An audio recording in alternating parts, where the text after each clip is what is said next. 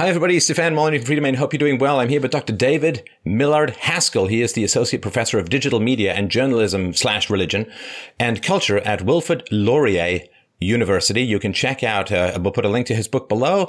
And of course, twitter.com forward slash D Millard Haskell. That's D M I L L A R D H A S K E L L. Uh, thanks so much for taking the time today. It's my pleasure. So it's been a while since I trod the hallowed halls of higher education. And I think for people who've graduated a while ago, they may not be quite as aware as they should be of the kind of sea change that is rec- uh, occurring regarding things like freedom of speech, open inquiry, critical thinking, reason, evidence, all the things that we kind of associate as the purpose, uh, certainly of an arts education to teach people how to think, how to evaluate evidence, how to formulate arguments and rebut arguments. So I guess for those who are a little older, I wonder if you could tell us what is the state of free speech in higher education these days? Um, well, right now, uh, speech, free speech is, uh, it's not dead, but but certainly it's under attack, and that's uh, across university campuses across the West. Uh, at one time, probably about 20 years ago, we begin to see the change, and it's with uh, the dawn of aggressive political correctness. And what you see happening is that universities begin to really change their mandate. They begin to change what they're all about. So, uh, at one point, when uni- universities were founded, they really took it as their mission to delve into academic inquiry, uh, to to even talk about tough subjects, subjects that were uncomfortable. It was the pursuit of truth. But what you're seeing now is a different goal. And that goal is to make sure that groups that are deemed marginalized or victimized, uh, that they receive special care, that the injustices of the world are, are taken care of. That, that's become the main goal of universities, especially in the arts and humanities programs. And when these two competing goals come into contact with each other, you've got to make a choice. Are you going to pursue truth or you're you going to make sure that people are comfortable? And unfortunately, our universities, especially the arts and humanities departments, are choosing comfort. And when that happens, it means that some things aren't going to be allowed to be said.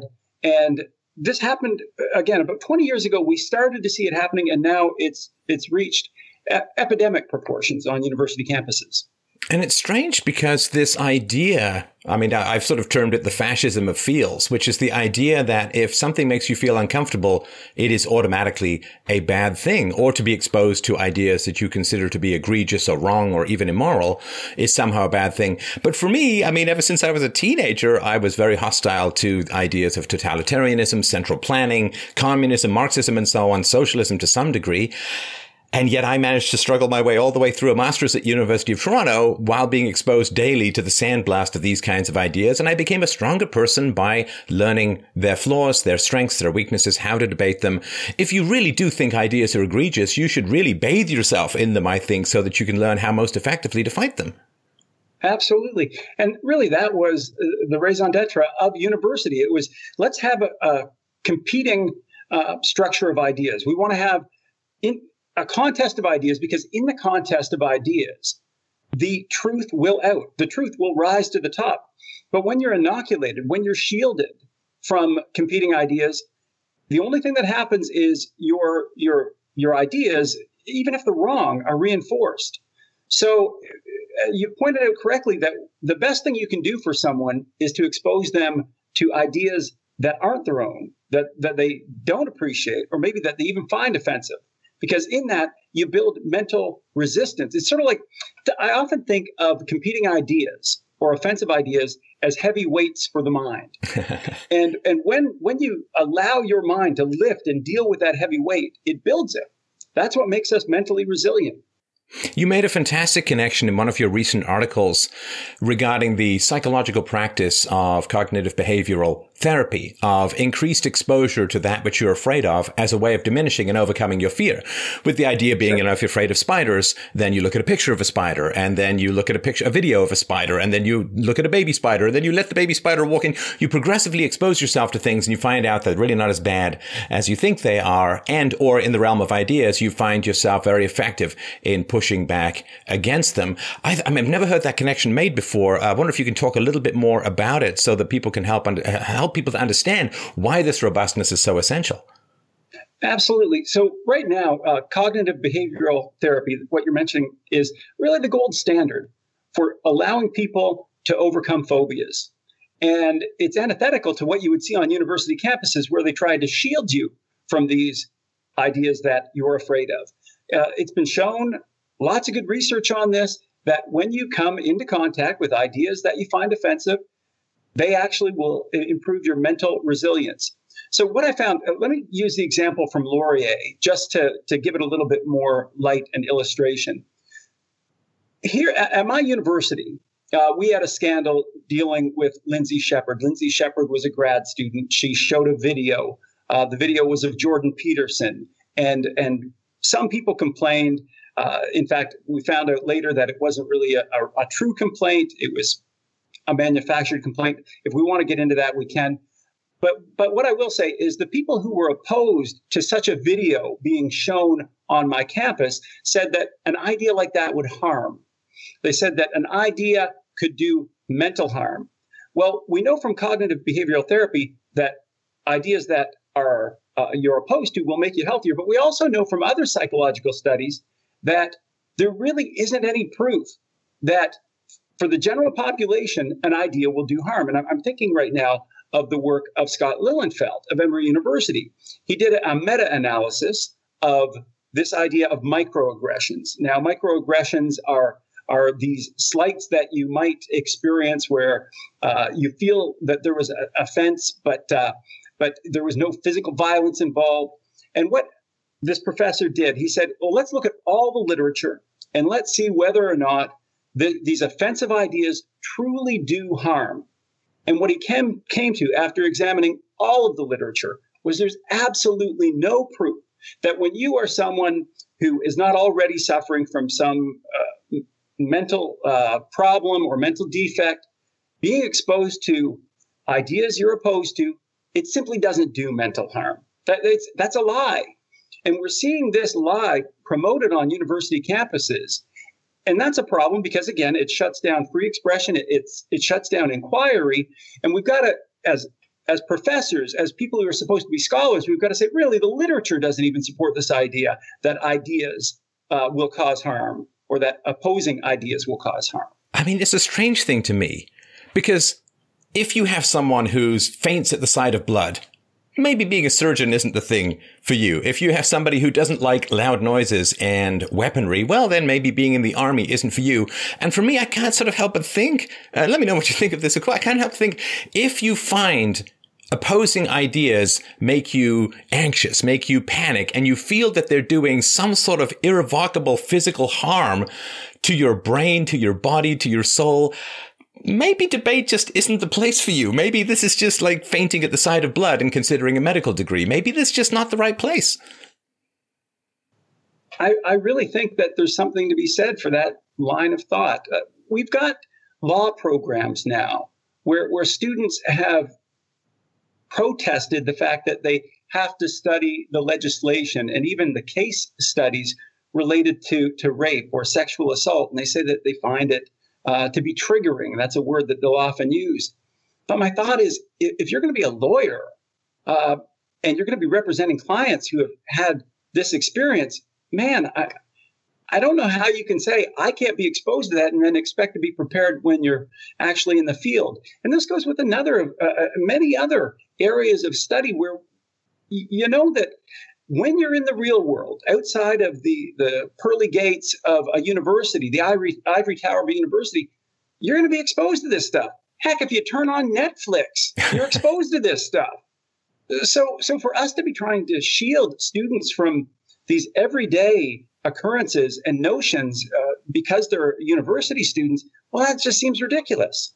Well, then things used to be quite a bit more elite in the old academe, right? Which is that you used to have 10% or so of people going to university and they were gen- in general the cognitive elite, you know, with people with the highest reasoning skills, the highest verbal skills, sometimes even highest the math skills and so on. And now the net has been cast very wide. And I wonder if casting the net wider is bringing a bunch of people in who may not be the most well suited for this level of robust intellectual jousting. You know, like, I mean, I'm not going to become a farmer if I faint if I get dirt under my fingernails. There's an interesting correlation there that you've brought up. And what we've been seeing, especially in the arts and humanities, is increasingly the average to get into those programs have gone down. And and that's because uh, I think, and it's this cycle. So let's just examine this cycle a bit. As parents realize that arts and humanities degrees actually don't teach critical thinking anymore, and they don't teach critical thinking because they're only willing to to present one side of an argument. And you can only get critical thinking if you get both sides of the argument. So parents are catching on to this. And they're finding that rather than being well educated, being able to think clearly, students are just being indoctrinated in these programs. So, so parents are saying, okay, I'm not going to send my kid there. I might send them off to a trade. I might send them off into a business program or a science program, math, computer, any of the STEM fields. So then the arts faculty and administrators say, holy cow, we've got a problem here. Nobody's coming to our programs anymore. And we have seen year over year decline in these programs. So what do they do? Well, they say, well, we're going to lower the average to get in because then we can cast a wider net. And then that presents a problem unto itself because you're going to have uh, kids who might be less likely to be critical thinkers in the first place. And so they're even going to be more open to indoctrination. They're going to listen to a professor and take it as gospel. So there's a real uh, problem there, and, and it's a vicious circle, really. Well, and in my entrepreneurial days, we used to call this a death spiral, which is when you're not doing well in business, you can't afford to hire the best people. So you hire people who aren't as competent and then you end up doing worse, which means you have to hire people who are less competent. It's like if your basketball team isn't doing well, lowering the standards for entry for your basketball team ain't going to turn things around. And I would like there to be a soft turnaround, but there may be a hard bounce because I think that particularly in arts, they're kind of strip mining the credibility of previous generations of arts degrees, which were rigorous and rational and challenging and produced great thinkers. And I know that a lot of people in the STEM fields look at arts like it's kind of frou frou. It's like, but that's the bedrock of our civilization. These are the values. I mean, you're not going to get a lot of moral values out of, uh, say, a physics degree or an engineering degree, a computer science degree. Essential though these things are for running a country to actually have a civilization, you need values. And that means, at least it used to mean an arts degree degree? Yeah, it used to mean an arts degree. But now, if you, I play a little game sometimes, and I will go on the website of a university, a Canadian university, and I'll look at what people, what the professors in a program are studying. And I'll do this for the arts and humanities. And so I'll look at the folks in the English department.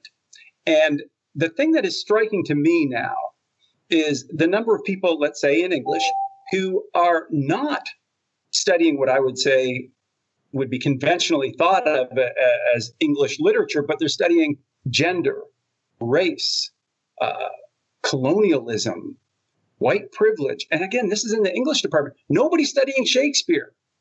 Or, I'm sorry, fewer are studying Shakespeare. But a lot of people, if you look and you say, wow, they're all studying the same thing, go to communications, the communications department try and find somebody who's actually studying the political economy of, of the media in Canada or even uh, the financial structure. Very hard to find. But look for those people who are studying gender, race within the media, and it's almost everybody. So this really should cause concern to, to parents and students because if your professors are all playing in the same sandbox, how are you going to get a diversity of ideas in your courses? And this is a complaint I get from a lot of students as well. They say, you know what? That course I just took with so and so professor in that particular program, that was the same course I took with so and so in the same program. And I took it last year in the same program. I mean, there's only there's only so many ways you can dig into this when you're really supposed to be digging into all of communication studies or all of English literature or there any other in the other program in the arts and humanities. It's just you just can't keep playing this one trick pony. And in the old days, the old days, 20 years ago, when I was doing my first degree in English and philosophy, I mean, there was very, we might have touched on race and gender and class, but that was a course. That wasn't the whole curriculum. Yeah, I, I, remember taking a course on race relations uh, at McGill, but it wasn't embedded into everything. And I think my concern is, to be perfectly frank, David, my concern is that it's kind of turning into a four year slow motion, two minute hate exercise wherein sort of Western values, white males, uh, the patriarchy and all of this. I think we, we talk about it in terms of propaganda and, and propaganda is the opposite of thought. It's not even the absence of thought. It's the opposite of thought because they, it gives people the illusion of an answer when what they really need is open-ended questions. My concern is how much people are being taught to hate the country, to hate the West, to hate Wales, uh, to hate uh, males, to hate whites and so on. And that this is going to not only render them not great at competing in the free market, but may render them actually very hostile to the free market, which means that it's actually kind of crippling their chance to succeed in a market environment. I worry about that as well. Um, and I, I take a historical view.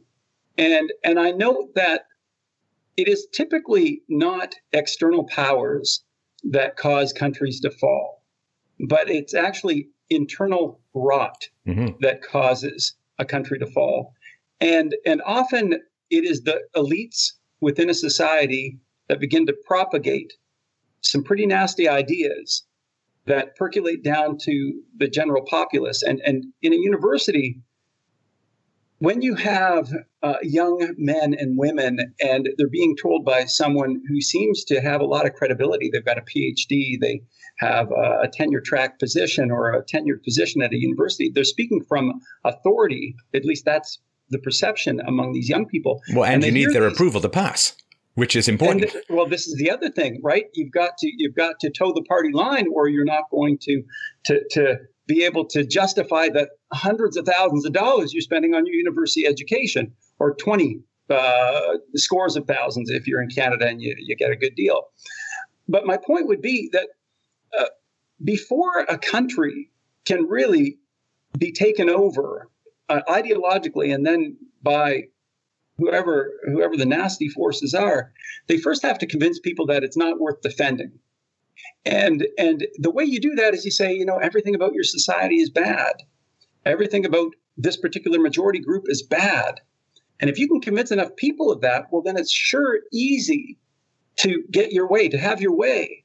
And the thing that is striking to me is that we are such, we are so lucky to be in the West and in Canada in particular. It's better than anywhere else. And the fact that young people, students in arts and humanities programs can be convinced otherwise uh, just shows how pernicious the in- instruction can be in these classrooms. Because just look around you at, at the freedoms you have that are not experienced anywhere else. And yet to be told and then believe that your society is generally negative, wow, that that that takes a hard sell. Well, it, it also reminds me of the sort of classic paradigm of an abusive relationship. Uh, to take the sort of classic example, a man uh, starts dating a woman and then begins to criticize her and undermine her and turn her against herself and turn her against all her values. And, and he hollows her out so he can replace her with his narcissistic need and the puppetry of abuse. And uh, this is how I think this kind of invasion, and it comes in particular from the left, I think, in this particular manifestation. Sometimes it's come from the right in the past. And look at uh, Germany in the 1930s, but uh, in this case, it's coming from the left. And it is, to me, a very abusive relationship, particularly for people who come to Canada and then say Canada is a terrible, terrible place. I mean, because it does ask, you know, begs that basic question. It's like, well, if Canada is such a terrible place, huh? what, then what, what people are doing here? And so I do think, and it's like, if it's, and I would say this to a husband who was abusing his wife, it's like, either she's not a terrible person, in which case you're a terrible person for telling her she is, or she is a terrible person, in which case you should not be with her. Uh, and this relationship, uh, writ large in, in culture can produce extraordinary amounts of social conflict. I want to get back to the point you raised, and I think it's excellent that that we sometimes will see uh, new new Canadians who then will be quite caustic toward the country. But I would I would point out that they tend to be people who have gone to arts and humanities programs. Whereas if you find, um, I'm, I'm, thinking uh, second generation, even first generation Canadian, and and they haven't gone off to an arts or humanities program, and you ask them about the country, uh, they are solidly patriotic and they realize the goodness of this country. And it's because they haven't been told otherwise. Instead, they've experienced the goodness. They know what they've come from and they're pleased with what they've seen here. I mean, they voted with their feet to get here in the first place, and now they have incredible opportunities and they appreciate it. And and you see that time and again. You you only see this negative view uh, from people who have been instructed, thoroughly instructed to believe this, because it is it is actually counter to the reality.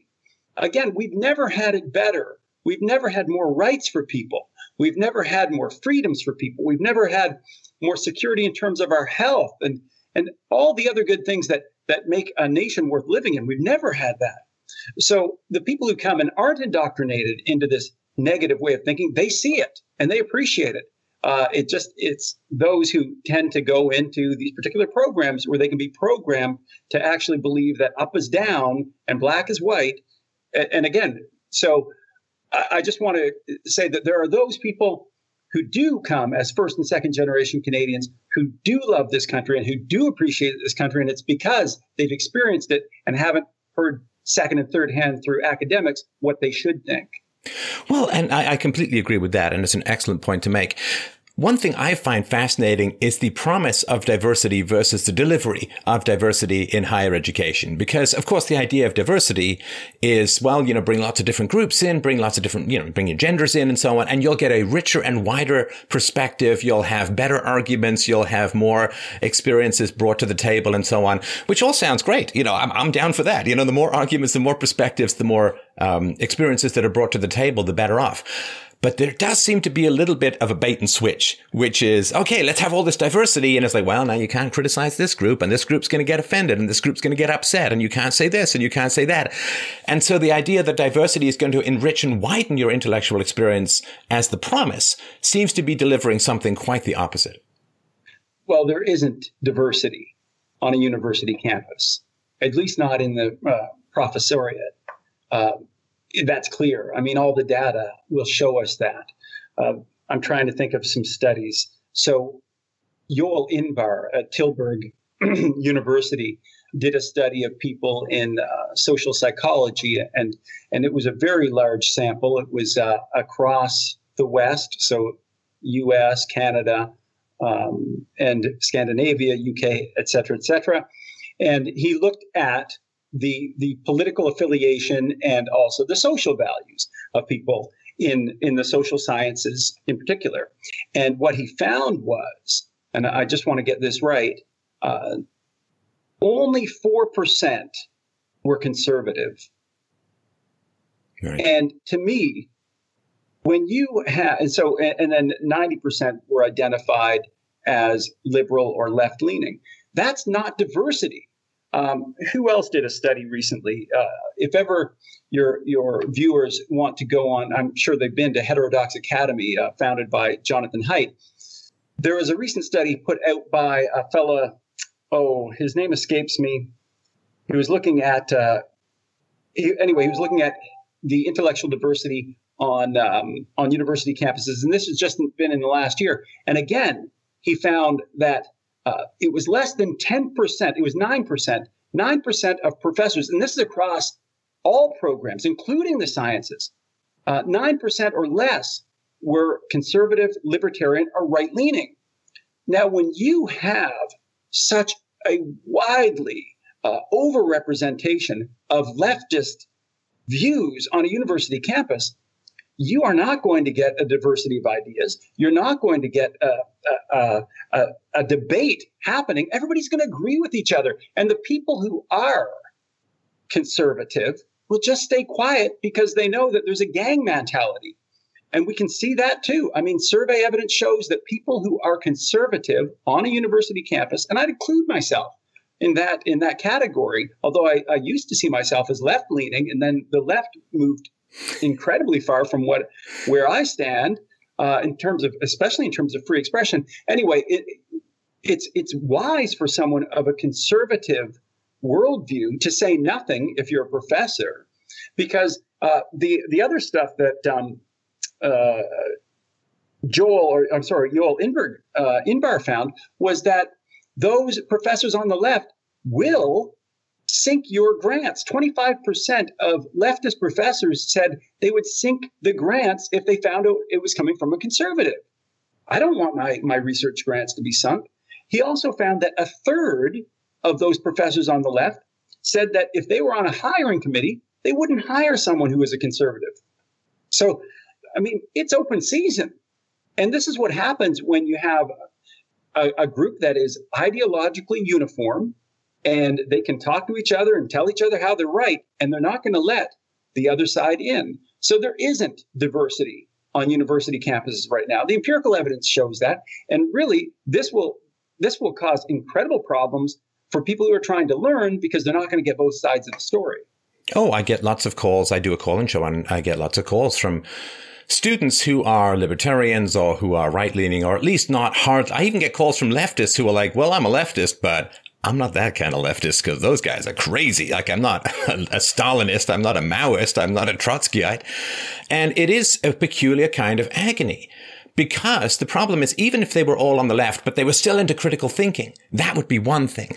But you talk about this critical theory as opposed to critical thinking, which is kind of like using the word social justice and combining it with justice. To me, justice is equality of opportunity. Social justice is equality of outcome.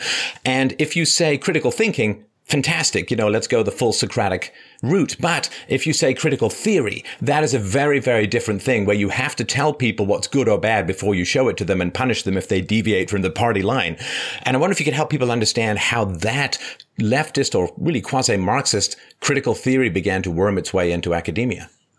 Yeah, uh, for sure. So, what I've seen on my campus and other campuses across North America and into the UK is there's this idea that we need to filter idea we need to filter any kind of curriculum through a critical lens. But as you've already pointed out we we think oh critical lens. Well where we have two competing ideas that's not what they mean. They mean let's criticize theory. the communist manifesto. No no it's never that.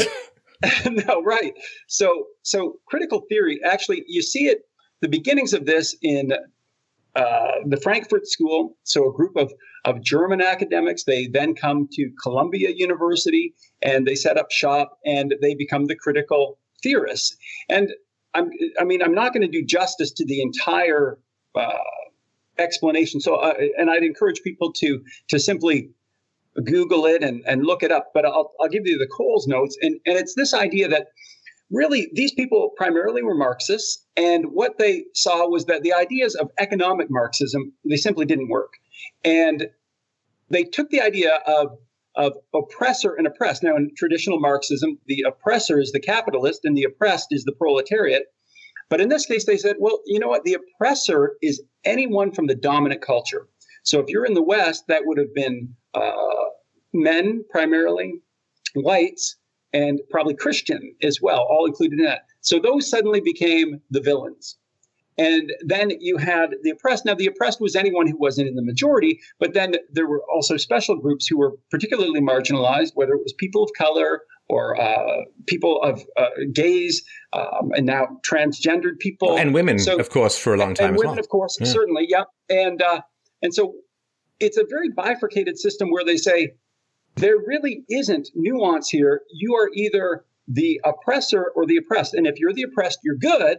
And if you're the oppressor, you're bad. And we're going to do everything we can in order to show how bad the oppressor is. And we're also going to try and remove the power from them. But what it doesn't take into account is the level of the individual. Like there are white males who are born into poverty. There are white males who are beaten by their parents. There are, and, and these people certainly uh, they are the oppressed themselves. So at the level of the individual, this whole idea breaks down. And that's why it was such an, an incredible thing when, out of the Enlightenment, we began to say, what is the individual and how can we honor the individual and let's move away from tribalism and let's look at each person as an individual because when we do we know that everybody's different and there aren't this idea of equality of outcome is absolutely madness because there just isn't equality uh, of uh, distribution in terms of skills in people. So instead, we just say, okay, you know what? Everybody will have the equal right uh, to to to prosper. But knowing that equal outcomes, well, that's a fantasy, and to try and make equal outcomes is only going to lead to uh, more inequity. Yeah, here's my imitation of a band trying to pick the best singer hey, who's the best singer? Okay, you get to be the singer. you know, I mean, that's the way it works. I mean, not everyone has an equal singing voice. Not everyone has equal intelligence. Not everyone um, makes the same choices. And uh, that's diversity to me is diversity of outcome. And the one thing, see, I can, I can get behind this idea that there are exploited and exploiters. I mean, to me, it's more associated with government power than it is with the free market. But I could easily turn this back on the Marxist professors and say, okay, so you guys are selling indoctrination as education. You're lying to people in a lot of ways about the outcome of what you're teaching them. And you're basically funneling them into tens or hundreds of thousands of dollars of debt when you, they think they're going to learn how to think when they're just going to learn how to nod and obey and hate. And now that to me is pretty exploitive, but you won't hear a lot of that coming out of the professor, professors these days. You don't. And I think if we did a little bit of truth in advertising, uh, one of my personal problems with uh, academia is that uh, we we don't specifically publish the outcomes uh, of our graduates, right. where we say whether they went on, and and so, and I think that's that's disingenuous and it doesn't do a service to the public. So I'll just I, I would point out that so, someone taking a gender studies degree, there was a study done in the US that showed that that person will be in the bottom 8% of, of earners in their country. Of people. Wait, of people are you saying that they're contributing to the gender wage gap? But that's just ironic in a way, isn't it? it? It is ironic. But my, my point would be that that outside of the university, people will recognize the value or lack thereof of a particular degree. And increasingly, gender studies, which may have started out as a fine scholarly pursuit, and certainly when, when there was uh, real oppression happening systemically, codified in law against women, that then such a study makes sense. But now, when there is simply no uh, reason to believe that there is systemic racism, there just we just don't have laws on the books anymore. And if there is racism, it's at the level of the individual, it's not at the level of the system. But my point would be with things like gender studies, if you're at the bottom 8% of earners who have a, a university degree, maybe we should be telling our students, you know, unless you're really into this and, and you just want to do it sort of on a lark or because it's personal edification, whatever, we, we need to be more truthful about that. And I guess the, the area where you do see truth is the average it takes to get into these programs. Mm. So to get into gender studies programs, you probably need about a 70.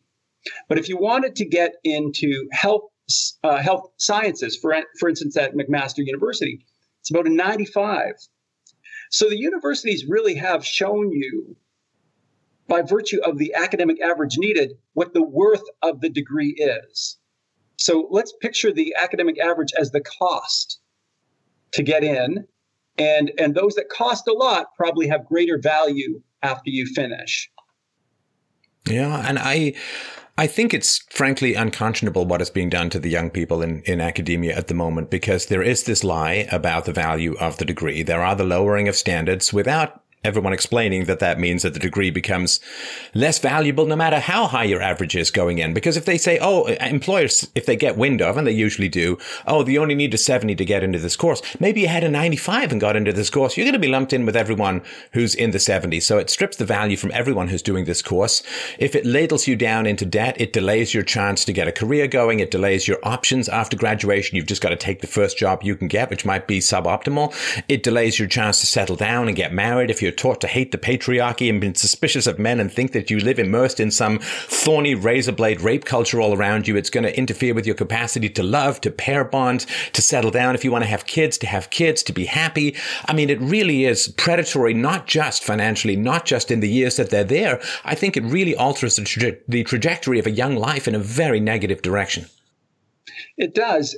And I want to just move on to or extrapolate on a point you made. Employers are actually getting pretty familiar with what potential employees look like coming from certain programs.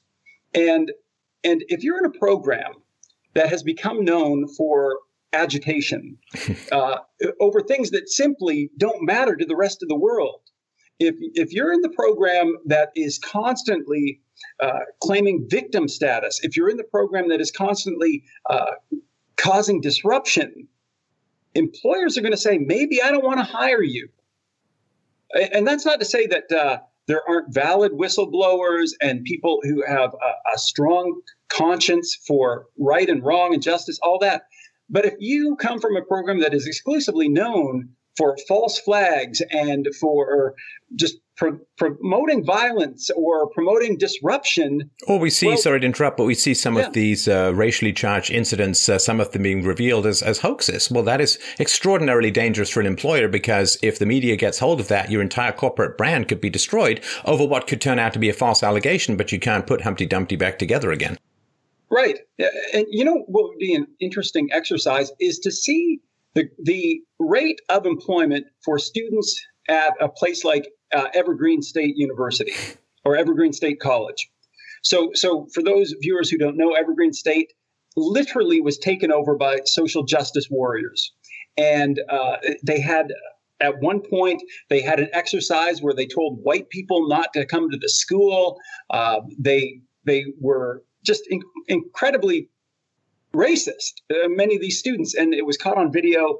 And uh, tuition, uh, I'm sorry, uh, enrollment has gone down, and there are now cuts at the university. But I'm wondering from from the point of view of employers, how how are these graduates, people who graduated in the last year from Evergreen State College, are they getting jobs? Or employers saying, "Whoa, I heard about you in the news.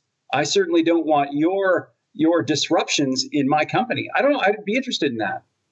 Well, you know, people seem to put far more effort into buying a computer than researching the outcome of nearly a half decade commitment and tens or hundreds of thousands of dollars. And I strongly urge people go and find out what are the employment opportunities in your degree, maybe even in that geographical region and certainly in that college itself or in that university because it's a huge investment. I had a friend, I have a friend who's an economics professor who would bemoan the fact that, uh, students wouldn't come to his open sessions. You know, he'd have sit there with his door open and anyone could come by with questions. And he, I remember he was telling me he was railing at the students saying, look, you know, you, it, it's not just the money you're paying to be here. It's the money you're not being paid because you're here. Look at the opportunity cost. And he sort of ran it on the board. And, you know, this is a while back ago, but it was, you know, $300,000, $350,000 American in terms of what people were paying and what income they were not getting paid because they were there. It is the second biggest thing you're going to spend money off, uh, on usually outside a house and people just like they feel like they're on this conveyor belt like well you finish college, you finish high school and you go do this degree and oh these people took me and it's like be aware and certainly understand the loans that you're getting into but but do the research and figure out what is it like on the other side. Research the professors. Are they friendly to reason and evidence? Uh, uh, are they friendly to the free market? Because that's where you're going to make your money uh, after you graduate. And uh, what are their views on gender you know, do they promote hatred of any particular group? Uh, often it's the white males and so on.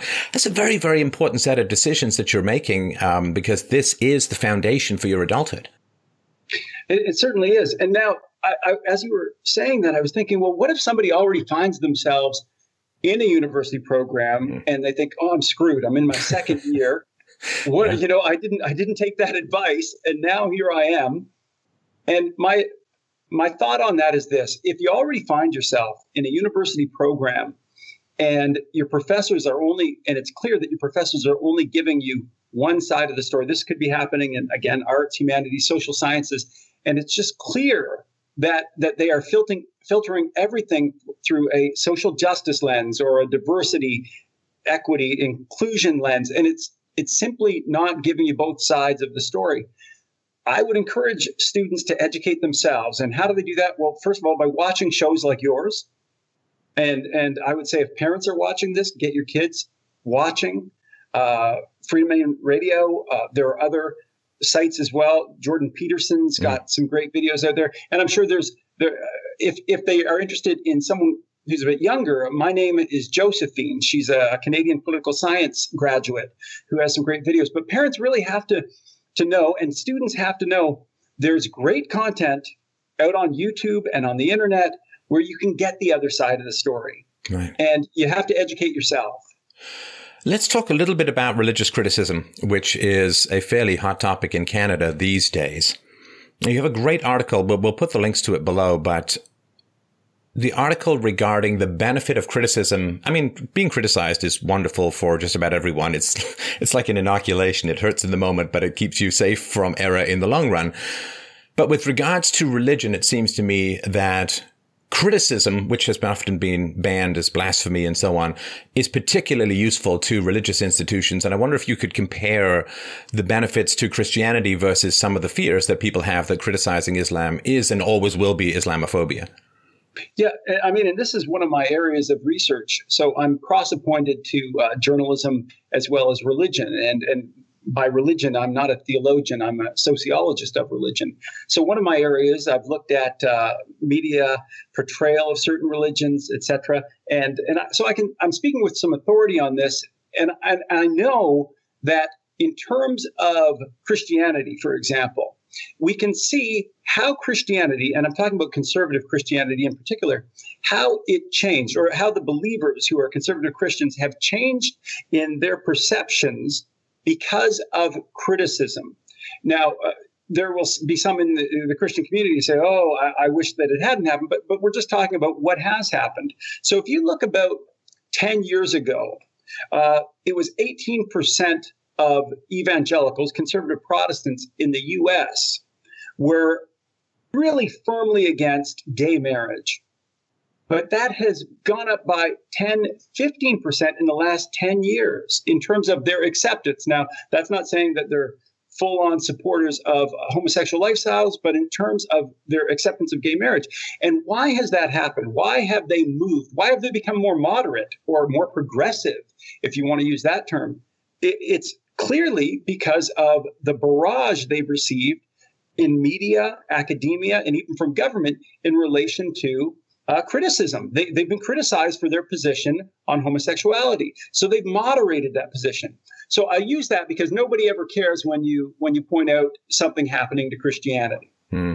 But but what I see as very dangerous is this movement, especially in Canada, to prevent criticism of Islam. And it's often under the guise of Islamophobia. They say if, if you're you know, saying anything against Islam, then it's Islamophobic. And this is the route toward real dangerous outcomes.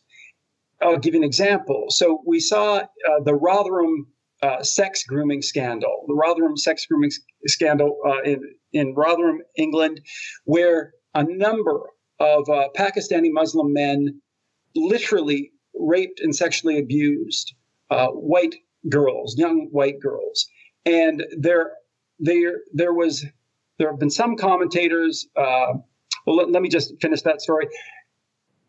It was really, uh, it was known. It was known what was happening in the Rotherham scandal was that this was going along, uh, going on, but people in city council, uh, in the police, in the social service agencies, they didn't want to say anything for fear of being pegged a bigot or being Islamophobic. And just so to have, interrupt it, it got so yeah. bad that one, uh, I think it was two fathers led the police to where the house where their daughters were being abused and the police arrested the fathers rather than the perpetrators. Exactly, which is just mind boggling. And, and, what what we saw in that case and what I fear could happen in Canada is because no one would speak out because they didn't want to be called a bigot, because they didn't want to be accused of Islamophobia. This went on for years. So that literally hundreds and hundreds uh, of uh, young children, young girls were brutally abused. And I see that similar hesitancy beginning to take root here in Canada to speak out. And let me be clear. Moder- there are moderate Muslims um, who who want to speak out against this, and they too are shut down. So the point that I would make is we have to be able to criticize because from criticism comes correction. And there's a group, uh, the National Council of Canadian Muslims, and they put forth a definition of Islamophobia that actually said that it involved, even if you criticized the cultural or political practices of Islam, well, oh my goodness, I want to criticize some of the cultural practices of some Islamic countries. I do. And I want to criticize some of the social and, and political practices. But if you're saying that that all falls under the rubric of Islamophobia, then that silences me. And so, this is a, for anyone who values freedom, for who values the rights of women, who values the safety of, of, of gays and lesbians, we need to be able to speak out against certain types of Islam that are really problematic. And, and to not be able to do it under the, because someone said, well, that's Islamophobia. Well, that's craziness. So, uh, I, just to conclude, then, is I see this movement to use the label Islamophobia to stifle what should be uh, virulent criticism and important criticism of problems within Islam. Well, I mean, I think you're right, and and the scope of these grooming scandals uh, is, as you know, much wider than Rotherham. It went on uh, among hundreds of towns and and cities in the UK, and this is the the most frustrating thing to me, uh, David, is is that to be able to criticize, say, Islam or, or, any particular group means that they're under the rubric of free speech and we can all get along and have our recent debates and go back and forth and so on. But boy, if you really want to start provoking something like Islamophobia, have three decades worth of Muslims being able to rape girls with impunity. And that's going to start to generate some real Islamophobia. That's going to be kind of tough to call a phobia after a while. If they're outside the rule of law, if uh, you can no longer criticize, say, female genital mutilation, it's like, okay, now we have a problem. And we don't have a problem because of Islam. We have a problem because I'm not allowed to speak and to argue and to debate in a rational manner. And, and that to me is the great frustration. If you want to provoke Islamophobia, start shutting people down because of the spurious charge of Islamophobia, which is not an argument. The word phobia is not an argument. And it seems to me very strange to be in a world where people can openly say that all white males are racist and sexist and it's a rape culture and it's colonialistic and it's predatory and it's nasty and it's mean and it's evil. But if you say, well, it's not great to throw gays off buildings, well, that's just unacceptable. And it's like, this is a very topsy turvy world to be navigating at the moment. And let's just put it into context or uh, to to broaden the scope a bit, it was when we couldn't criticize Christianity, hmm. and in particular Catholicism, that we got incredible. Uh, we, we saw incredible abuse within the Catholic Church. Uh, Pope Francis recently said, "You know what was a big problem in this uh, the abuse scandal of the Catholic Church was that we had a culture of silence." And I'm so pleased that he recognized that anytime that you have a culture of silence, it allows evil to fester. And th- there are there's um a research group out of the UK, Quilliam, uh, Quilliam. I'm not sure if it's called think tank, but but it's uh, actually uh, very moderate Muslims who are on, on this, and they have said, listen, there is a link between certain Islamic faiths and I'm, I'm using faiths plurally there, that some people are coming and they're interpreting the Quran uh, in this way. So we're not going to pretend like it's not Islam. It is, but it's a version of Islam, their interpretation of Islam. And it is contributing to this kind of behavior. And as someone who's studied the effect of theology on behavior, I can say conclusively all these people who say, well, no, uh, X religion doesn't cause this behavior, well, that's just crazy. That's the equivalent of saying a certain idea couldn't motivate a certain action. It does. So, so to say that certain kinds, certain, certain interpretations of Islam can't cause certain behaviors, well, that's a lie because we know that ideas have consequences. My point would be that there are moderate Muslims who have identified this problem, but even they have difficulty finding a voice in the media. Yeah, I mean, it's funny because I think since, and this is a very broad brush generalization, so I apologize for where it goes astray. But I think as we have generally drifted away from faith and purpose and religion in the West, we're having more and more difficulty understanding the motivations of religious people. And when you have fundamentalist religious groups of any denomination and you are generally a kind of hedonistic, self-motivated, self-interested uh, secularist, it's almost like, well, I don't speak that language anymore. So I'm sure they're just like me. They just kind of want to be comfortable. They just want to get their job and, and go vacationing and, and play squash and so on. It's like, no, no, no, no. There are people out there in the world who take these religious texts extraordinarily seriously. And I'm not hoping that they're just hypocrites. Like that can't be the hope that they have no integrity and won't follow these texts. It's like, no, they, they really believe this. It matters. It's very real. It is the path to heaven and it can be destructive. But as we've kind of drifted away from any kind of overarching philosophy or, or, or, purpose or drive. It's like these people have just become incomprehensible to us fundamentalists of every stripe and hue. And they can be both secularists. Uh, I, I, view Marxists as fundamentalist secularists, but, uh, it's like we just don't understand what it's like to have a higher purpose. And so we can't really imagine how that can motivate people anymore although there is a double standard as well. And I'm thinking of, do you remember the Westboro Baptist Church? Remember oh, yes. them? So they were out of the US and it was really just a family and an extended family. And they were the ones who used to go off to the the funerals of, of gay people and they would have signs that said, God hates fags. And mm-hmm. they were very incendiary, just terribly intolerant people. But when you read the media reports on that, the media has no trouble saying it is their belief in certain scripture that causes them to have this behavior. And uh, sometimes they'd even quote, they'd say Leviticus, for example, the book of Leviticus in the Old Testament talks about uh, homosexuality being an aberration and, and uh, people who are gay should be put to death. And these people are taking it literally. So the media and others seem to be very capable of saying, oh, look, this theology caused this consequence or caused this action in the Westboro Baptist Church. Sorry to interrupt. I hate to do this, yeah. but I just wanted, before I forget the point, of course, uh, uh, Jews and Muslims accept the Old Testament as well, but it was only ever focused on Christianity, which has a New Testament, which is the whole point of Christianity. But I just wanted to point that out.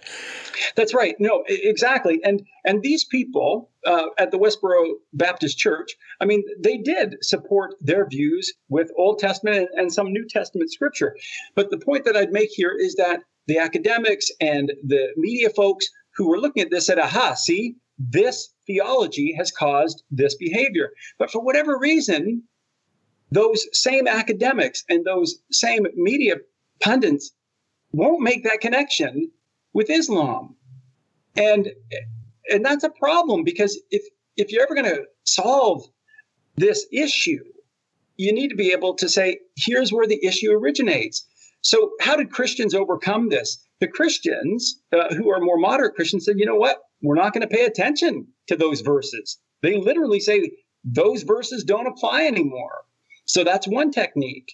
Uh, what we need to be able to do then is to talk about the issue as it applies to the Muslim or his Islamic faith and say, okay, here are the problem, problematic verses. These are the ones that are using to justify behavior that we would deem unacceptable in the West. So, what are we going to do with them? You can either totally make them into metaphors, or we can just say we're going to reject them because that's how Christians have had to deal with it. And that's how Jews have had to deal with it. But if you can't at least acknowledge that there's a problem actually in the theology, well, then you can't come to solutions. And I think that a lot of this stuff is driven by a hostility towards Christianity. And, and I think this comes I mean, the Marxists have, I think, been traditionally quite hostile towards Christianity as a whole, and, and the persecution of priests in, in Marxist regimes is usually quite strong. And that I find is one of the major driving emotional forces behind it is that I don't know if it takes a huge amount of courage to attack a group that has turned the other cheek as one of its central commandments, uh, uh, but this hostility towards Christianity, which whether you're an atheist or not, you have to recognize that Christianity is the underpinning of Western civilization in terms of universality, in terms of, of ethics, uh, in terms of um, individual conscience and free will, and all of the things that have helped us build a more individualistic society.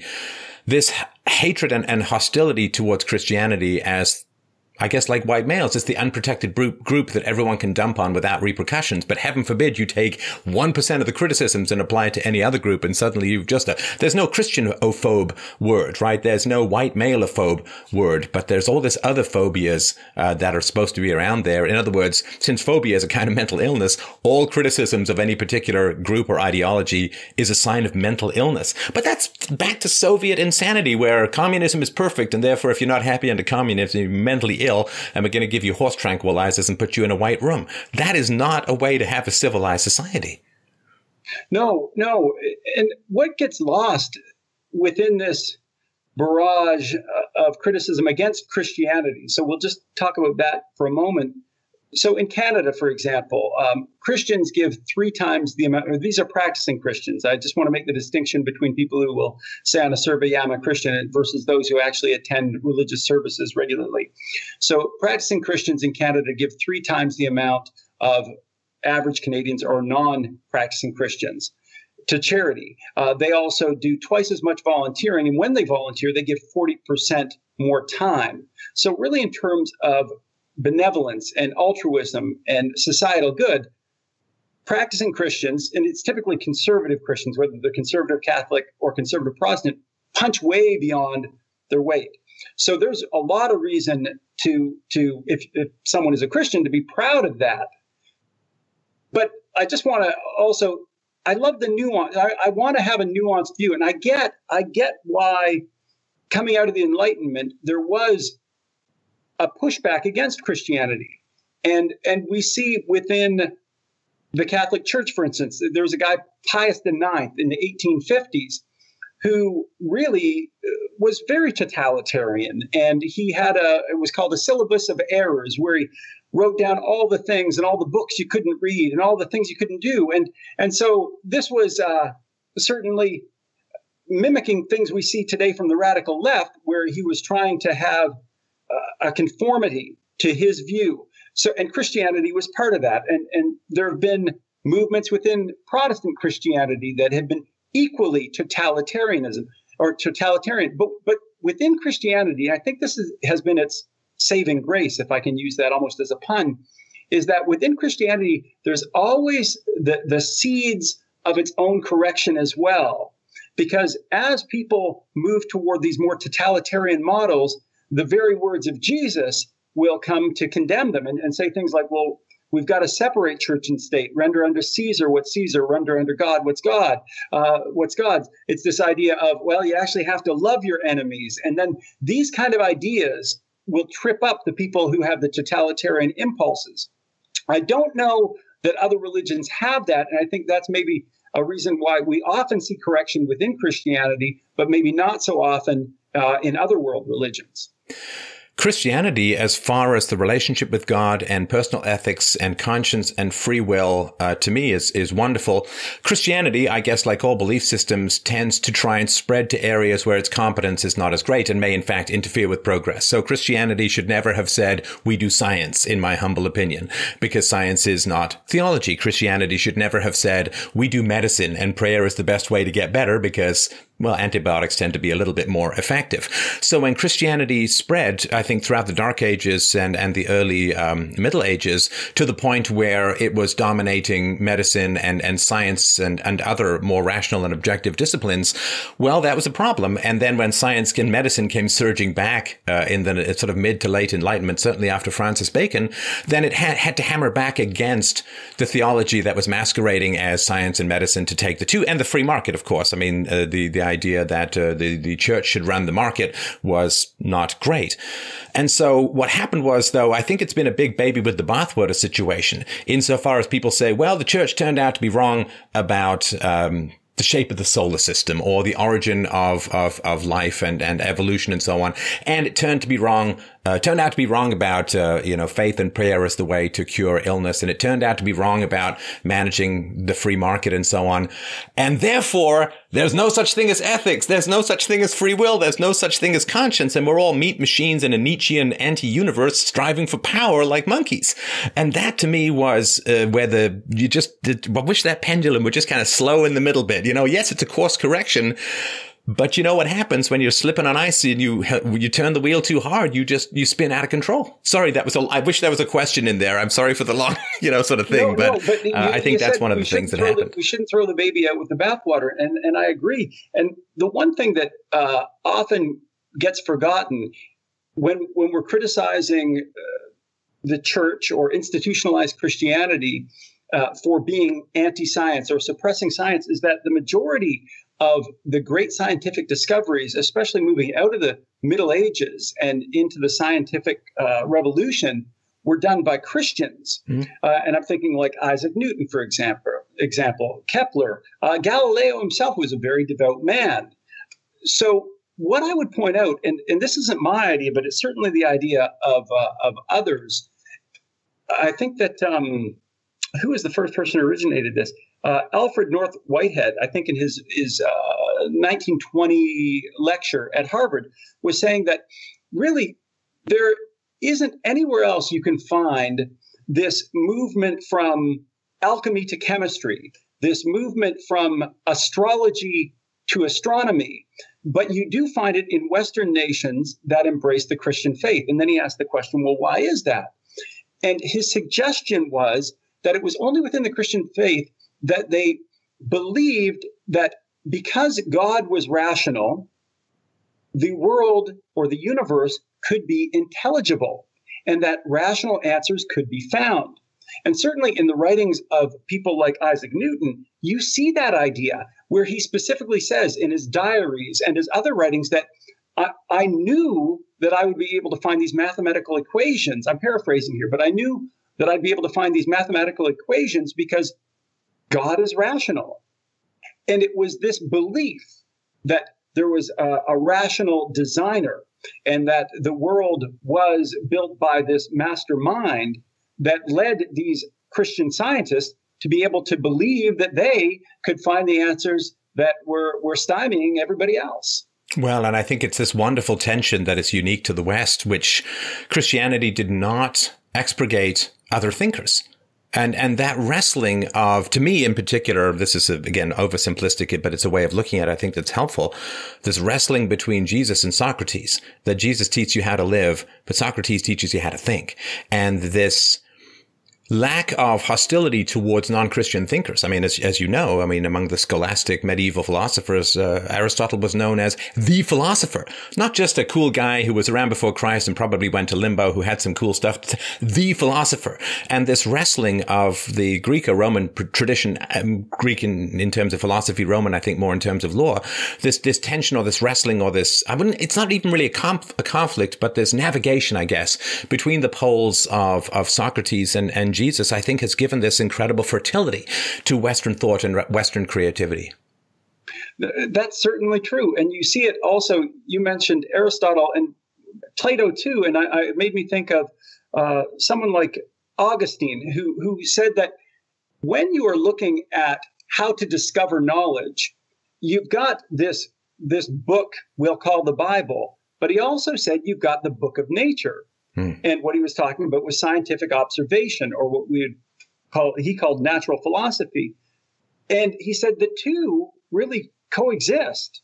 And where one conflicts with the other, it's because you're not understanding one or the other, because they won't conflict. So that was a pretty good idea on his part because it gave license then to pursue scientific observation and, and scientific experimentation because it was suggesting that really the one will complement the other.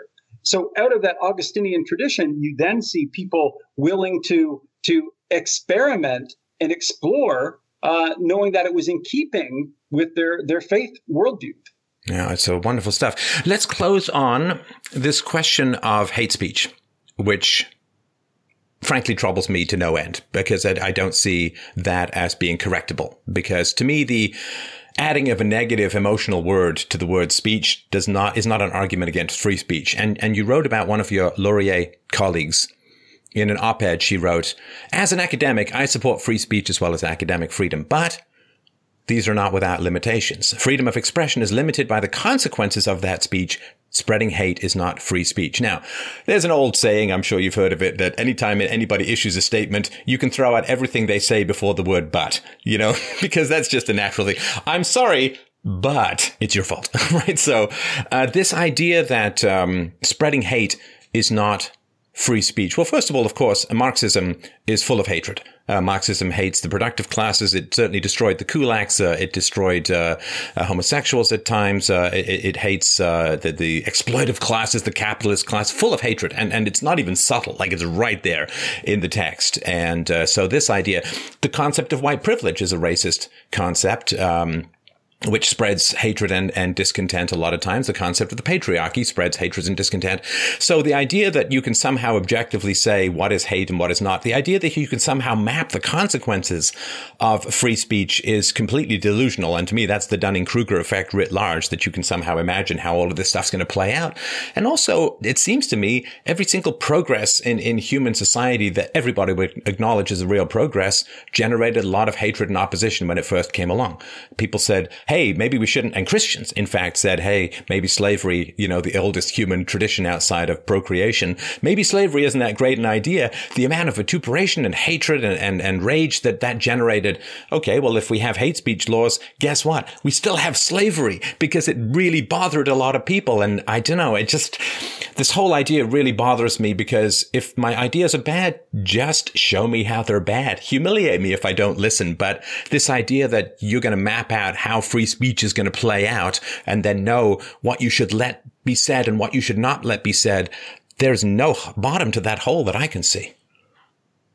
Yeah, uh, for me, and we've had to deal with this at Laurier um, ever since the Lindsay Shepherd scandal. Uh, a free expression task force was launched, and I oh, was sorry, nominated. Sorry to, to interrupt you. Just as you started, uh, we did touch on this earlier. If you could just remind people or tell them who don't know the the Lindsay Shepherd thing uh, briefly, that would be great.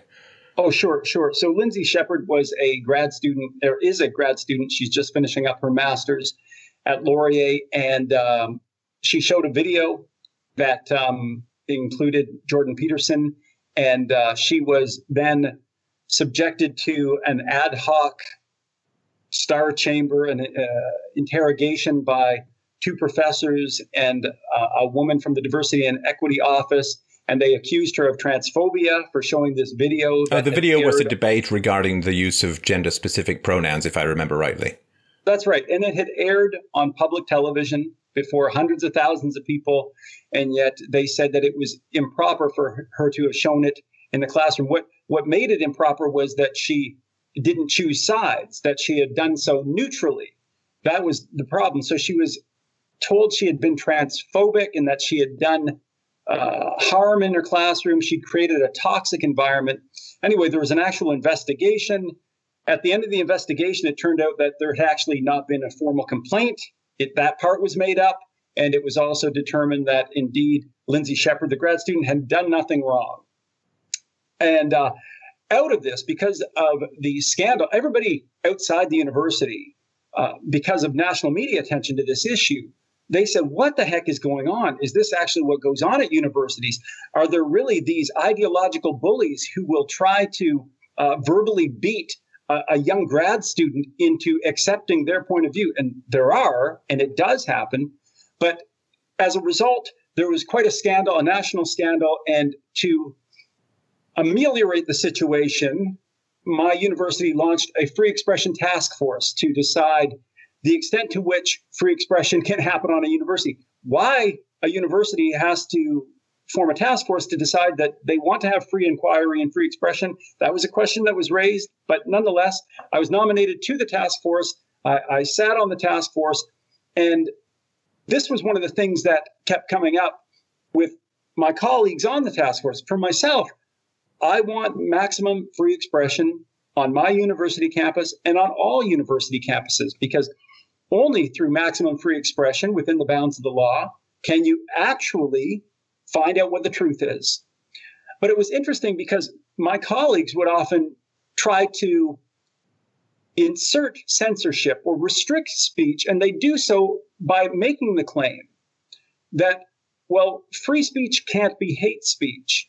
But their definition of hate speech was not the legal definition. It, was this definition that it really could include anything that caused offense to a, a, group deemed to be marginalized. Well, and so which only provokes people to feign offense if they don't actually experience it in order to shut down ideas they don't want. It's giving way too much power to people. But right, then you're giving people the heckler's vote.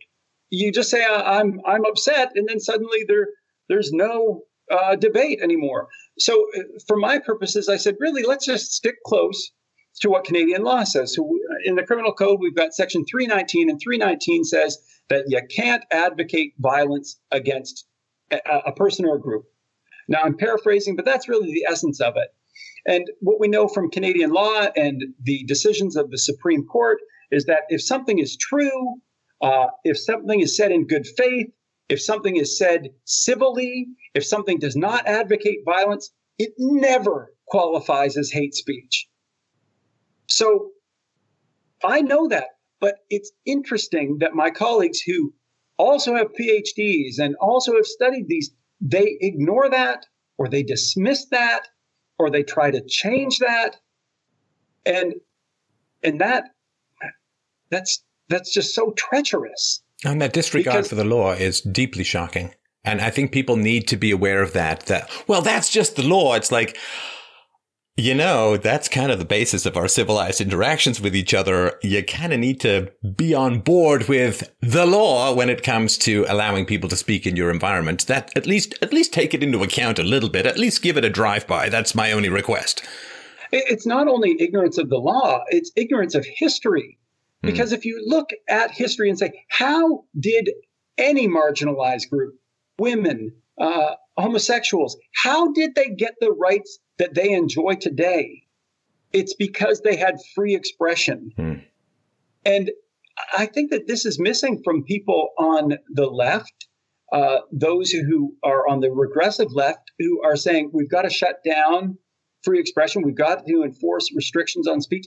They don't realize that that is a really dangerous precedent because it, it, it never goes well. It will come back to bite you. Well, and the thing that uh, troubles me about all of that as well is I want to know the worst possible ideas in society so we can track them and map them and oppose them because that's like, you know, you have this antibody system, you know, this immune system in your body that if something comes in that's dangerous to you or foreign or whatever, you, you kind of want it to know where it is. You don't want to blind it because then you get, I don't know, some illness that's going to take you down. So this idea, it's like, well, we're just not going to let this group speak or we're not going to, we're going to shut down this group and so on. It's not going away. There's the internet. There's the dark web. There's the underground. These things aren't going to go away. It just means you can't track them anymore and you can't see where they show up and and oppose them with all the force of, of reasoning and evidence at your disposal. This idea that you can just cross something out and it vanishes. It's like the little kid, you know, you're playing hide and seek with the two year old and they're like, you can't see me. It's like, no, you've just covered your eyes. You haven't become invisible. Right, right. Well, uh, I'd like to say that there's a happy ending to the uh, free expression task force, or at least a happy ending for me. Um, I actually had to uh, step down in good conscience. Um, we had come out with this is back at the beginning of May, we came out with a statement that I felt was for maximum free expression. And, and it had been a lot of to and fro and back and forth. And uh, we, we went public with it and we had a town hall meeting and things were, were looking fairly positive. There, there was uh, some pushback from both the right and the left, but I think overall it was a good compromise document that actually did allow for maximum free expression. But then just a week after, we came out with the draft statement. And again, the full statement has never been passed by Senate. That actually happens at the end of May. So at the end of May, whatever the real statement will be, will come out. So we don't know what that'll look like. But anyway, a week after the draft statement came out, my university, the administration, outside of the task force, on their own, came out with a policy and that policy said that they were going to charge groups for security if they wanted to bring a speaker. Now you say, well, what's wrong with that? Well, the truth of the matter is, what they'd done effectively was they had just shut down anyone who would bring in a speaker who was conservative, libertarian, or right leaning. You see, the only people who ever get protested on university campuses are those people who are speaking on the right. And the only people who will do the protesting and the disrupting are those on the left. And, and if you want my data on this, uh, Heterodox Academy has published a study where they looked at all of the disruptions that happened from 2000 to 2012. And they found that for those disruptions between 2000 and 2012, 90.5% were done where the protesters were on the left and the speaker was on the right. And I would also argue that since 2012, it's gotten a lot worse. And by worse, I mean that the, the left has become more radical and the right has been shut down even more. So I'm sure it's beyond that 90.5. So all this is to say, my university, the administration, when they put forth this policy, essentially they were doing an end run. They said, okay, well, maybe we've got this free expression document, but if you want to bring in someone who's a right leaning speaker, they'll pay this security fee or they'll have to. And if they can't pay it, well, then they can't they can't hold the event. And uh, and so I, I tried to convince my other task force colleagues to to stop moving ahead. I said, listen, we, we wanted to guarantee that marginalized voices could be heard. This free expression document was to guarantee marginalized voices could be heard. Please stop working on this draft until our university rescinds this new policy that effectively shuts down right leaning speakers. Unfortunately, none of my colleagues on the task force would stand with me, so I'm not on the task force any longer. Well, I actually commend you for your integrity with regards to that. And to me, this kind of opposition to free speech is one of the inevitable consequences of the combination of irrationality and power. Because if you have, if you're rational and you have authority, then you have no problem with free speech because your position is rational or can be defended or you can be improved or whatever. If you're irrational and have no power, like if you're just some crazy person on a street corner screaming at a, at the sky, well, you can't really restrict other people's free speech because you don't have any authority. But when you have both irrationality and sometimes I think it's actually anti-rationality plus authority, that is the, to me, the witch's brew that tends to douse the growing flames or fire of free speech. And to me, this goes all the way back to you know, postmodernism and the, the, revolt against reason that occurred that came out of the left, uh, starting, oh, I guess, really late 19th century through the Fabian socialists and, and through postmodernism and so on. They're openly anti-rational, which means that they can't stand against the gales of reason and evidence, but they won't let go of their position. And once they get power, they tend to shut things down. That's funny. I mean, you've nailed it when you say that there is this anti rationalism within the left, especially the academic left. One of the most popular textbooks that's used in gender studies classes or cultural studies classes, it's uh, an, an anthology that was put together by Margaret Andersen. And in the introduction of the book, she what, explains what the book is going to do. And in it, she says, uh, the idea that objective, and I'm paraphrasing here, and I would encourage uh, your viewers to look it up. I think it's on page 14. It says the idea that objectivity is best found through rational thought is both a masculine and Western idea, and one that we will challenge throughout this text. And as I was reading both that book and other books that are put out by those who embrace gender study, cultural studies, I kept seeing that they really hate empirical evidence mm. and they really hate rational thought. And what they want are, are, are these ideas of lived experience, which we used to call anecdotal evidence. the plural of the plural of anecdote is not data. No, it's not. And and it only it it take, took me a while to come to the realization that the reason that they want to make sure that objectivity, rationality, empirical evidence is, is shuttled to the side is so that they can really have any kind of gobbledygook come forward and they can say, this is our truth. And, and when you can convince people that anything is truth, well, you can convince them of anything, right? It becomes faith. It becomes a matter of blind, uh, blind yes, faith. it's faith, but with, without commandments. It's faith without discipline. It's faith without subjecting yourself to higher standards. It really is a narcissism of the universe is me. And, and of course, logically, if there's no such thing as truth, then you shouldn't be teaching anyone anything. You know, I don't believe in ghosts, so I don't lead a lot of people around on ghost hunting expeditions because that would be completely hypocritical. And of course, as you've, com- as people have committed to the left over the last century and a half in particular, I know it goes back further, but it really got its spark in the mid to late 19th century they had all these promises, you know, well, you know, there's this capitalist mode of production, but that's going to prey upon itself. It's going to hollow out the middle class and you're going to end up with a few very rich and a lot of really poor and, and so on. And, and they made all these predictions and they said, well, we've got the socialist means of production, collective ownership of the means of production dictated by the proletariat. It's going to be wonderful. It's going to be like uh, steroids to the musculature of the modern economy. And then what happened, of course, is that none of those predictions came true. In fact, quite the opposite came true. The middle class, which was supposed to diminish under capitalism, grew. The the poor grew grew richer, and the same thing has happened over the last twenty years. In particular, in in China and in India, it's been the greatest single reduction in human poverty in the history of the planet. It's almost likely to never be repeated again unless someone figures out how to trade better with Africa. And so, all of the predictions that they had, all of their carefully reasoned arguments, and what they expected to happen was going to happen, didn't happen. In fact, the opposite happened. And so then you face a crossroads, and the crossroads is, huh, I got these predictions exact opposite is happening. Maybe I was wrong. I got to reevaluate and so on. Or you just say, wait, reason and evidence are opposing my ideas? To hell with reason and evidence. We'll throw it out. We're just going to go with whim and subjectivity, which then uncorks this weird collectivist rage against anyone who disagrees with you. Yeah. And as you pointed out, whenever the reason that the left, and we'll call them the far left, the, the regressive left, uh, are get so angry is anger reads better than stupidity, right?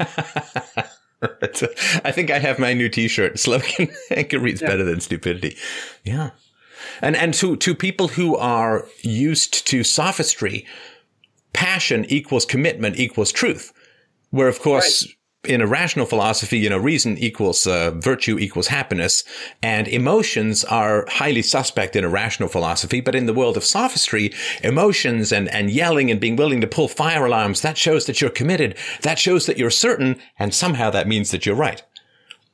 There are a lot of parallels between what we see in the social justice movement or the regressive left and and what we see in really fundamentalist religious behavior. There certainly are so many uh, parallels there, and I, I think that that that is a good way to understand it because then you also can appreciate how it is almost it's it's unassailable when you do make argument. And this is the frustration i find. Like when you finally do make contact with someone who's on the regressive left and you you're ready to have that conversation. And it's it's like trying to argue with someone in a cult very often. They just they they don't want to listen. They don't want to listen to fact they they have their platitudes that they're going to speak and and it's this loop and then you know rather than scream at you heretic they'll call you bigot. So there are so many parallels there and i i don't know. So i need to look at this more if we can figure out how people were deprogrammed from cults, that might be the best way that we can help people recover from the regressive left. But I need to research that a little bit more. Well, you know, and, and just to sort of close on this point, one of the ways in which cults tend to disintegrate is it, it, generally is not based on evidence. Like we all know these cults, they were very famous in the 19th century where some charismatic Gandalf style guy would come along and say, the world is going to end three Thursdays from now. So we got to get to this mountaintop so we can survive it or whatever, right? And they all go up to the mountaintop and the day comes and goes and it's like, oh, you know what? Maybe I got my numbers wrong a little bit. It's going to be, you know, you know, four Tuesdays from now. And they just keep running from mountaintop to mountaintop and there doesn't seem to be any null hypothesis. So it usually is not reason and evidence. I mean, everybody knows smoking is bad for you, but a lot of smokers keep smoking and it's, it's usually some sort of disaster that wakes people up. You kind of have to hit rock bottom. And this is one of the reasons why I think the work that you're doing, the work that Jordan Peterson is doing and, and other academics, not just in Canada, but around the world and, and thinkers saying, you know, really think carefully. I mean, they're kind of right that it is a toxic environment, but it's not a toxic environment because people are bringing facts. It's a toxic environment because people are programming you with lies. And if we can try and get people to think more carefully about engaging in these kinds of brain rotting degrees, uh, then what c- can happen is the financial incentive tends to change. You know, when the cult goes broke, suddenly a lot of people kind of shake their heads and say, Oh, okay. Well, now there's no financial incentive and it's like you wake up from a nightmare. And so to me, uh, there is an ostracism or boycott or pushback against this kind of stuff. The reform is very unlikely to come from within because there's so much of a positive feedback loop and there's so much profit in it. But that's right. If we can get people to fund them less or, or go less, then there may be a chance for either people to wake up or dis- be displaced by people who can actually attract the thinking audience. And we are seeing that already. Uh, again, and I teach within the arts and humanities, and, and I value the arts and humanities, what they could be. Mm. But I also see that enrollment continues to decline. And it's because people outside the university have recognized that the emperor has no clothes, that the value of this degree is not worth the money as it stands now. And, and it is very unlikely. I mean, we've had a lot of tenured professors who are promoting these non-empirical ideas, unempirical ideas, and it's you're not going to get rid of them. Uh, but but what we might see is if we starve those programs, and it's not me calling for that, it's just parents are doing it already. Maybe there will be correction because they'll just say, listen, if we want to ensure that people actually populate our fact or populate our programs, we've got to change. Uh, money is a strong motivator in that regard. So maybe maybe we'll see that people respond to incentives. All right. Well, and also I think these kinds of conversations really help people as well. And so I really, really appreciate the time that you spent uh, with uh, me and my listenership today. Just wanted to remind people to follow Dr. Haskell's uh, excellent Twitter at twitter.com forward slash D Millard Haskell, D M I L L A R D H A S K E L L. Uh, he's got wonderful books. We'll put a, a link to some of his recent uh, articles, which are also elegantly written and, and well worth your time to digest. I certainly wish you the very best of luck in your continued attempt to save what is most gracious and powerful in the arts. And I, I like you, love the arts, which is why it's a particular torture to see a beautiful statue get dripped in acid. So uh, I'm sure we'll win in the long run, but it's going to be a bit of a bumpy road. But I certainly appreciate your time today, and I hope we can do it again. I really enjoyed our conversation. Thanks very much.